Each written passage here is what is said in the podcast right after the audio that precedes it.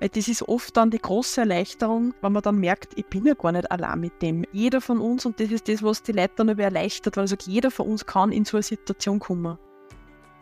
Sie stehen vor Herausforderungen in Arbeits- und Lebensfragen? Dann sind Sie bei uns hier genau richtig. Wir sind B7 Arbeit und Leben. Wir beraten, begleiten, beschäftigen Menschen in schwierigen Lebenslagen und das ist unser Mutmacher zum Hören. Hallo und willkommen zum B7 Podcast, dem Mutmacher zum Hören. Liebe Hörerinnen und Hörer, mein Name ist Angelika Merz und ich darf heute im Auftrag von B7 Arbeit und Leben mit Silvia Röthammer ins Gespräch gehen. Das heutige Thema, wie kann man auch in der Arbeitslosigkeit emotional gesund bleiben? Von drohender oder tatsächlicher Arbeitslosigkeit betroffen zu sein, kann auch emotional sehr bewegen. Was kann da in einem vorgehen? Welche Sicherheitstypen gibt es? Wie kann das Selbstvertrauen und die Handlungsfähigkeit gestärkt werden? Diesen Fragen widmen wir uns im heutigen Interview mit Silvia. Hören Sie rein. Herzlich willkommen, Silvia. Hallo, Angelika. Silvia, heute geht es um Arbeitslosigkeit und emotionale Gesundheit. Also wie kann ich als Arbeitslose also darauf achten, emotional gesund zu bleiben. Mhm. Vielleicht auch gleich mal zu Anfang, was passiert, wenn jemand in eine Arbeitslosigkeit kommt? Was kann da emotional passieren? Warum ist es überhaupt Thema? Mhm. Ja, grundsätzlich kann man sagen, ähm, reagiert natürlich jeder unterschiedlich. Es kommt auf die Situation an, es kommt darauf an, ob das unerwartet passiert ist oder ob man da schon was geahnt hat, ob das einvernehmlich dann äh, ausgeht, das Kündigungsgespräch zum Beispiel. Ähm, es kommt auch darauf an, wie lange bin ich schon in dem Dienstverhältnis, wie bin ich da sozial integriert in dem Unternehmen. Auf das kommt es natürlich ganz viel an. Äh, von den Emotionen her kann das einerseits, gibt es jetzt eine Bandbreite, einerseits äh, kann das eine Befreiung sein, eine Erleichterung, weil etwas Belastendes vielleicht gewirkt hat oder weil es irgendwelche Konflikte gegeben hat. Äh, und vielleicht auch mit dem Hintergrund, dass man sagt, ich weiß, dass ich Ausbildung habe und, und Erfahrung habe, die am Arbeitsmarkt gesucht ist. Oder ich habe vielleicht sogar schon was in Aussicht oder bin da eh schon am Schauen, kann das nicht so emotional groß wirken oder eher erleichternd sein.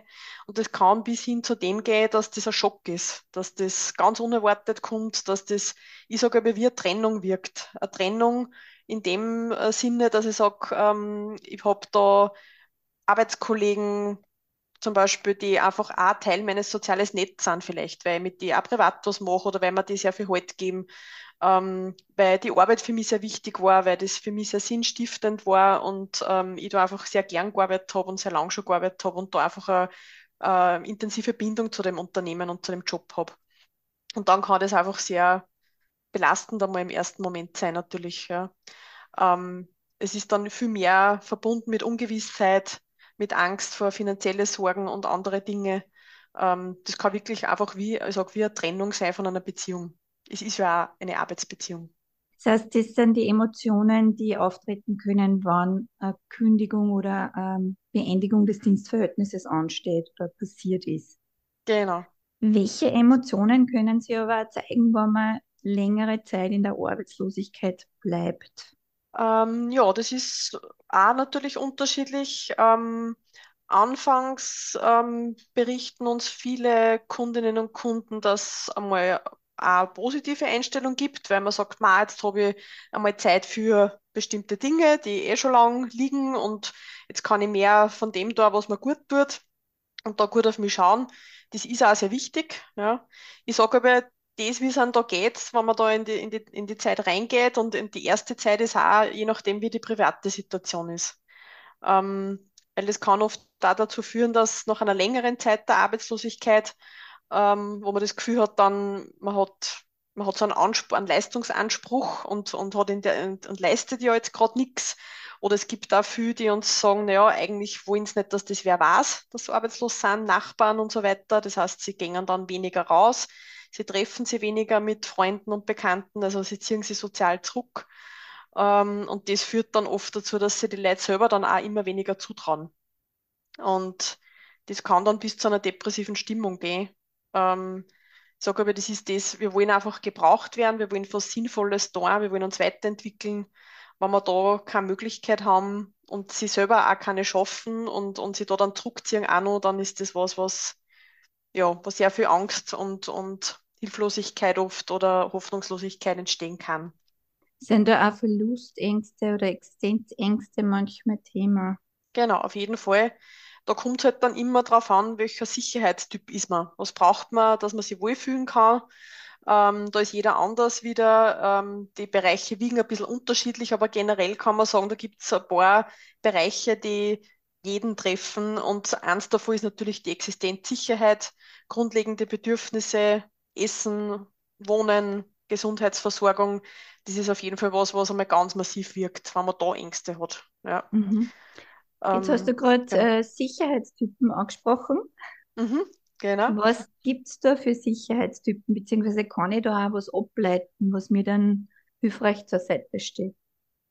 Nee, ich glaube, wenn man sich die Bereiche, diese Sicherheitsbereiche anschaut und sich da einfach fragt, ähm, wie geht's mir da? Habe ich da was, was, was wirkt, dann ist das gut, beziehungsweise was kann ich vielleicht da ausbauen? Oder eben, wenn ich mir das anschaue und ich merke, hui, da bin ich ein bisschen mager aufgestellt, dann war es gut, wenn ich mir da noch was überlege dazu. Vielleicht ganz kurz, die Themen sind da zum Beispiel emotionale Sicherheit, dass ich einfach eine Umgebung habe, in der ich über Sachen reden kann, vor allem die, die mich belasten, sind dann natürlich in der Phase ganz wichtig. Ähm, dann gibt es so den Bereich Bindung und soziale Sicherheit, dass ich einfach Vertrauen habe, dass äh, Menschen mir, mir unterstützen und mir auch zur Verfügung stehen. Ähm, die Selbstsicherheit ist für mich nur ein Thema, wo ich sage, das Vertrauen einfach in meine Fähigkeiten und Kompetenzen und dass ich dann auch wieder einen Job finde und auch gefragt bin und auch geschätzt werde für das, was ich kann. Die Zukunftssicherheit ist auch noch so ein Thema, wo ich sage, dass das ist was, was mich derzeit sehr viel beschäftigt, ähm, weil das, glaube ich, immer mehr jetzt wird. Einfach, es werden Veränderungen passieren, immer schneller, immer mehr. Und mit dem umzugehen, ist einfach ganz ein wichtiges Thema gerade. Und das ist so die Zukunftssicherheit, dass ich darauf vertraue, dass ich mit Veränderungen und Unsicherheiten umgehen kann und das auch wieder besser werden kann. Mhm. Genau. Und die Existenzsicherheit, über die wir gerade schon geredet haben, ja. Was kann passieren, wenn ich mich in einem Bereich zu wenig sicher fühle und da vielleicht eine Art Angstspirale losgetreten wird? Ja, das kann natürlich passieren, eben wie du sagst, ähm, man, man kommt da in so ein Radl, sage ich immer, ja, was, äh, wo man, wo nur Ängste im Kopf sind, wo nur Unsicherheiten da sind. Ähm, ich sage aber, das Wichtigste ist, dass man gerade in diese Zeiten, wo es einem nicht gut geht, besonders viel von dem macht, was einem gut tut. Ja? Weil das gibt dann wieder Energie. Das funktioniert eh bei jedem mittlerweile, weil jeder hat schon ein Handy. Wenn der Handy-Akku schon das Blinken aufhängt oder eigentlich, sie werden eh schon nervös, wenn er halb voll ist, ja, dann äh, sind, sind da alle sehr kreativ, haben überall Kabeln und, und alle möglichen Akkus mit zum Aufladen. Äh, da schauen wir ganz gut auf unser Handy, bei uns selber tun wir das oft nicht. Ja. Und das ist das, wo ich sage, auf das unbedingt schauen. Ja. Also wir brauchen immer was, was unseren Akku auflädt, weil es gibt dann immer wieder Dinge, die uns Energie kosten. Und vielleicht zum Thema Angstspirale, weil das halt schon ganz ein massives, ähm, massiver Zustand dann sein kann. Das, was ich da kennengelernt habe, was ich voll super finde, ist einfach eine Übung, wo man sagt, am besten, man macht es draußen. Natürlich kann man es aber immer machen, zu jeder Zeit und überall, aber das war halt Optimale, weil es dann einfach ein bisschen aufmacht. Ja. Das nächste war ganz wichtig, dass der Blick nach oben ist. Und das, was dann einfach das Thema ist, ist, dass man wieder ins Hier und Jetzt zurückkommt, dass man sich ganz konkret die Sinne durchgeht und sagt, okay, sehen, was sehe ich? Ich zähle mir selber jetzt einmal auf, drei, vier, fünf Dinge, die ich sehe. Das nächste ist, was höre ich? Ich horche einmal genau hin, was höre ich gerade, ja, und zähle mir das auf. Und dann geht man so in das, das ist dann ein bisschen schwieriger, was rieche ich, ja, was fühle ich, ist heiß, ist kalt, ist ähm, windig oder was auch immer, wo ich gerade bin. Aber so kommt man eigentlich dann immer ganz gut in das Hier und Jetzt zurück. Das geht manchmal dann schneller, manchmal äh, langsamer. Ich sage aber, gut ist, wenn man das ein wenig übt, immer wieder, dann geht es auch immer schneller. Das heißt, diese Übung, wie komme ich gut zu mir und über das Jetzt erleben und spüren, kann ich aus dieser Angstspirale aussteigen. Heißt es dann auch, ich werde wieder handlungsfähiger oder meine Handlungsfähigkeit wird unterstützt, um wieder im Leben und vielleicht auch im Berufsleben dann besser Fuß zu fassen? Genau, auf jeden Fall. Das ist was, dass ich einfach wieder, wieder auf jeden Fall mich auf was konzentrieren kann, weil ich wieder bei mir bin. Ähm, das nächste, was natürlich dann dazu kommt, dass man wirklich in eine Handlung kommt, ist, dass man einfach, ähm, und wo man sagt, das ist eine Situation, wo ich gerade nicht weiß, was ich tun soll, ja, wie komme ich dann wieder in Handlungsfähigkeit? Die Fragen, die mir ich da immer stelle oder die unsere Kundinnen und Kunden immer stellen, ist, waren sie schon mal in einer ähnlichen Situation? Und was haben sie denn da gemacht? Ja, wer oder was hat ihnen denn da geholfen? Was war da hilfreich? Weil dieses verbindet dann ja dann auch mit Dingen, die man schon geschafft hat. Ja, Mhm. und da, da kommt man, hat man das wieder im Kopf, ah ja, so was Ähnliches oder Verwandtes habe ich schon mal geschafft und dann kriegt man auch wieder Sicherheit, dass das diesmal auch so passieren wird. Für mich ist dann immer nur ein Thema, dass ich mir Infos einhole. Für mich ist da immer Wissen, Klarheit schafft einfach einen Rahmen, der dann Struktur gibt und dann entsteht einfach ein Plan.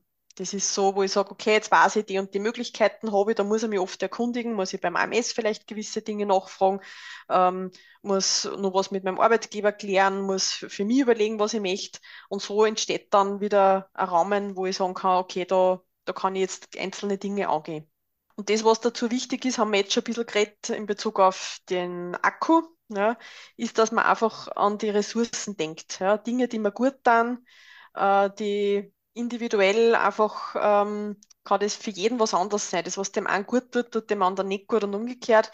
Ähm, was ich ganz häufig mache in der Beratung, ist, dass wir eine Liste schreiben oder die machen es vielleicht zu Hause, nehmen es dann wieder mit und wir besprechen es mit kleinen und großen Dingen, die Energie geben und die einen gut tun. Ich sage aber, es sollen ganz kleine Sachen sein, auch wenn ich gerade keine Zeit habe, wenig Zeit habe oder gerade nicht irgendwo hin kann, die ich jederzeit machen kann.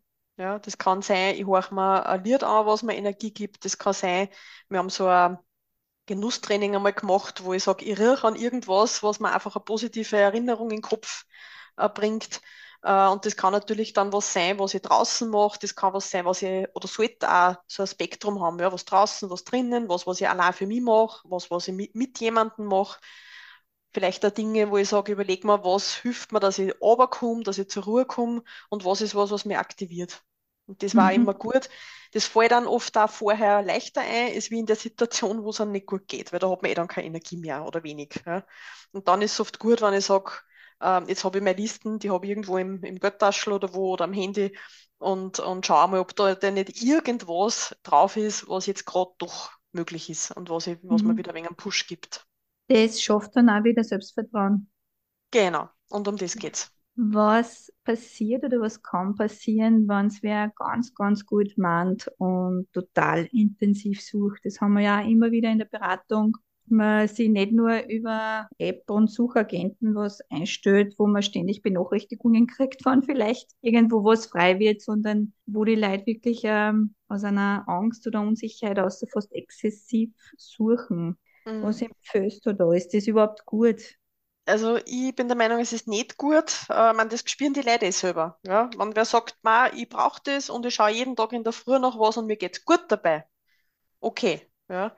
Aber vielen geht's mit der Zeit zumindest dann nicht mehr gut dabei, weil sie halt einfach dann eh schon einen guten Überblick haben, äh, gewisse Stellen dann eh jeden Tag sehen, beziehungsweise keine Stellen, keine neuen Stellen vielleicht nach dem dritten Tag schon wieder nichts Neues ja, sehen und das, da entsteht dann halt schnell einmal ein Frust. Und das ist das, was wir natürlich nicht wollen, weil das ist wieder was, was Energie zirkt. Ja. Und da ist eben dann wieder so, dass die Selbstwirksamkeit und das Selbstbewusstsein sinkt. Also ich habe wieder das Gefühl, ich bin dem ausgeliefert, ja, und das ist was, was nicht gut ist da sind wir eh bei dem, was wir jetzt schon gesprochen haben, über die Dinge, dass ich einfach gut darauf achte, wie es mir geht. Ja, immer wieder Energiespender einbauen und bewusst diese Bewerbungsarbeit, ich nenne das dann auch, ich sage, das ist jetzt in der Arbeit. Sie sind nicht direkt ganz arbeitslos, ja, sondern sie haben jetzt die Bewerbungsarbeit und da legen wir auch konkrete äh, Arbeitszeiten fest. Ja, ich sage aber zwei bis maximal dreimal in der Woche reicht es, dass ich da wieder mal schaue. Die Push-Nachrichten, die du erwähnt hast, finde ich nämlich grundsätzlich genau für das auch, gut, ja, weil ich sage, ich brauche nicht jeden Tag dann reinschauen, ich habe mein Profil angelegt und ich kriege, wenn eine neue Stelle reinkommt, die dem Profil entspricht, kriege ich eine Benachrichtigung. Das heißt, ich brauche nicht das Gefühl haben, ich verpasse es sonst. Das kann dann da auch hilfreich sein. Natürlich ist es aber wichtig, das wissen wir in, in den digitalen Zeiten, dass ich auch mal sage, okay, das Handy darf jetzt einmal wo liegen, wo es nicht her. Äh, auch ganz wichtig, ja, dass ich nicht immer sofort dann alles stehen und liegen lasse und mich dann wieder nur auf das konzentriere. Also ganz viel auf sich schauen. Nur dann kann ich auch gut für mich und für andere da sein und, und auch in, in Aktion bleiben. Das hast du eh ganz am Anfang schon angesprochen, was kann passieren, wenn es einen emotional sehr trifft und da einiges los ist, nämlich das depressive Stimmungsbild. Was ja auch passieren kann, wenn man jetzt ganz, ganz viel sucht und man, ja, es findet einfach nichts oder es passt einfach nichts, wäre dann so das andere Extrem, dass gar nichts mehr geht. Das mhm, Aufstehen ja. vielleicht schon schwer wird, das schwer wird, sie aufzuraffen und was zu tun in Richtung Arbeitsaufnahme. Was empfiehlst du da, wenn, wenn das wer erlebt? Das kann jetzt so sein, dass ich nur sage, ich habe nur eine also ich spüre, ich kann, mir tut nur was gut. Ich kann sagen, ich kann mein, meine Tagesstruktur anpassen, ich kann eben meine Liste vielleicht hernehmen, kann Sachen machen, die mir gut tun, kann man, ähm, kann man Unterstützung holen von Freunden, Bekannten, Familie äh, wenn ich merke, dass das sehr schwierig ist. Ähm, ich sage schon, ähm, jeder von uns, und das ist das, was die Leute dann über erleichtert, wenn ich sage, jeder von uns kann in so eine Situation kommen. Und das ist das, was uns dann immer alle sehr demütig macht, weil wir es ja auch sehen, dass es so ist, äh, dann sollte es überhaupt keine, keine Hürde sein, eigentlich, sich Hilfe zu holen. Ja weil das ist oft was, was ganz schwierig zum Steuern ist und, und meistens ist es ja ein Zeichen, die, äh, ist ja oft eine Erschöpfung, ja, aus dem, weil ich ganz viel gemacht habe. Ja, und weil ich ganz viel da habe, wie du sagst, ich habe nur gesucht und gesucht und es hat mich einfach so frustriert, dass es jetzt schwierig ist. Ja. Und ja, wir haben, es gibt da leider immer nur sehr große Hürden, aber wenn ich rein physisch Beschwerden habe und ich probiere mit Hausmitteln und mit dem, was mir bekannt ist und es wird nicht besser, dann habe ich weniger Hürde oft, dass ich zum Arzt gehe und, und mir Unterstützung hole. Ähm, beim psychisch-emotionalen fällt es uns oft ein bisschen schwerer, aber da gibt es ganz tolle Angebote, und da war es halt wichtig, dass ich mir auch einfach Unterstützung hole. Das heißt ja nicht, dass jemand für mich das übernimmt dann und mir das Problem löst, sondern er unterstützt mich dabei. Und das ist immer mhm. das, was ganz wichtig ist. Wo kann man sich da Unterstützung holen? Ja, grundsätzlich natürlich äh, bei B7. Äh, wir haben ja unsere Beratungsstellen, wo wir ganz viel Erfahrung haben mit dieser Thematik. Und äh, da ist auch nicht so, dass bei uns bei jeder äh, Beratungseinheit um, nur ums Bewerben geht, sondern eben ganz viel um das, wie es einem da geht in dieser Zeit und was man da für sich tun kann. Und das kriegen wir schon viel rückgemeldet, dass das einfach gut tut, dass mit wem reden können, der nicht in einem System ist, ja, weil natürlich ist das auch oft immer so ein Thema, dass, dass, dass da oft der Scham besetzt ist und so weiter. Aber wir sind da Außenstehende und das ist oft sehr hilfreich.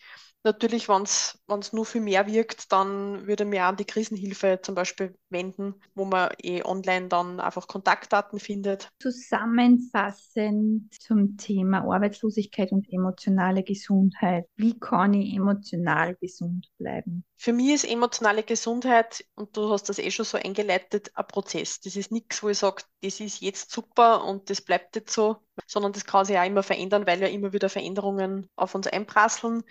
Äh, wichtig ist, dass man sich selber möglichst gut kennt, finde ich. Ja?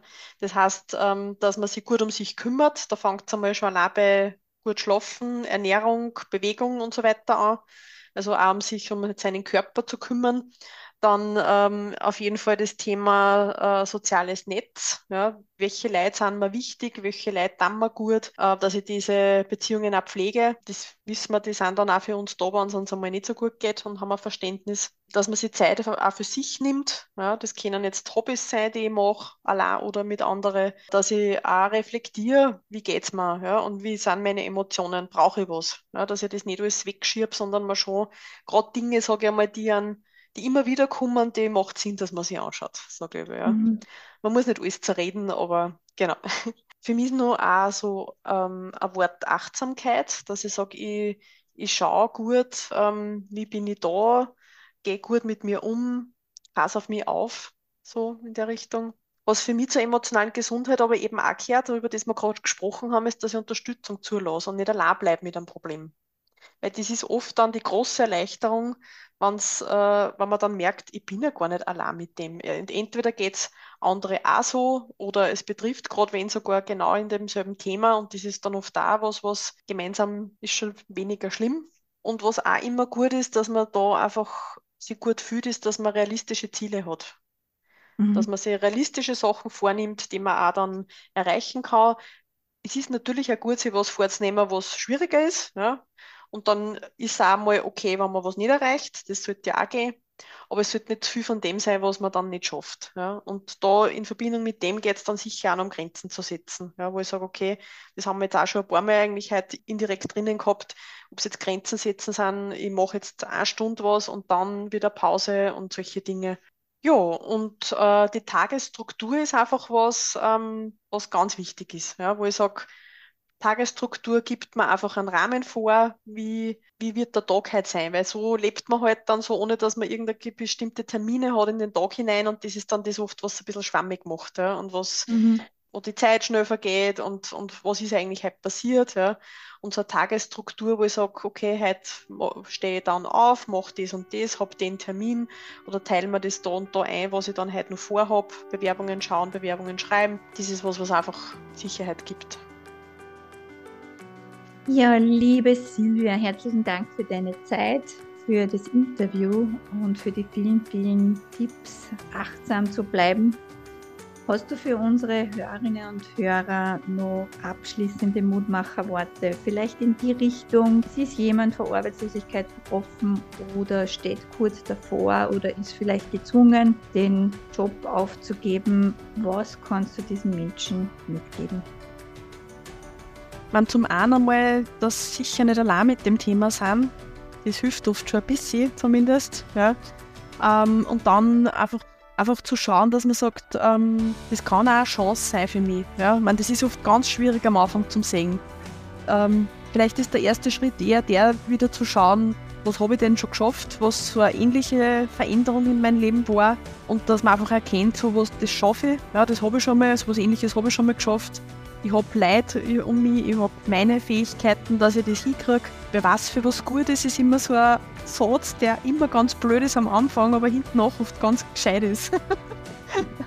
das kenne ich aus meinem eigenen Leben, wo ich mir oft denke, boah, es, es kommt, also es hat einmal wer zu mir gesagt, es kommt immer was Besseres nach. Und es hat bei mir eigentlich fast immer gestimmt. Und das finde ich super. Und das gab ich dir echt gern mit.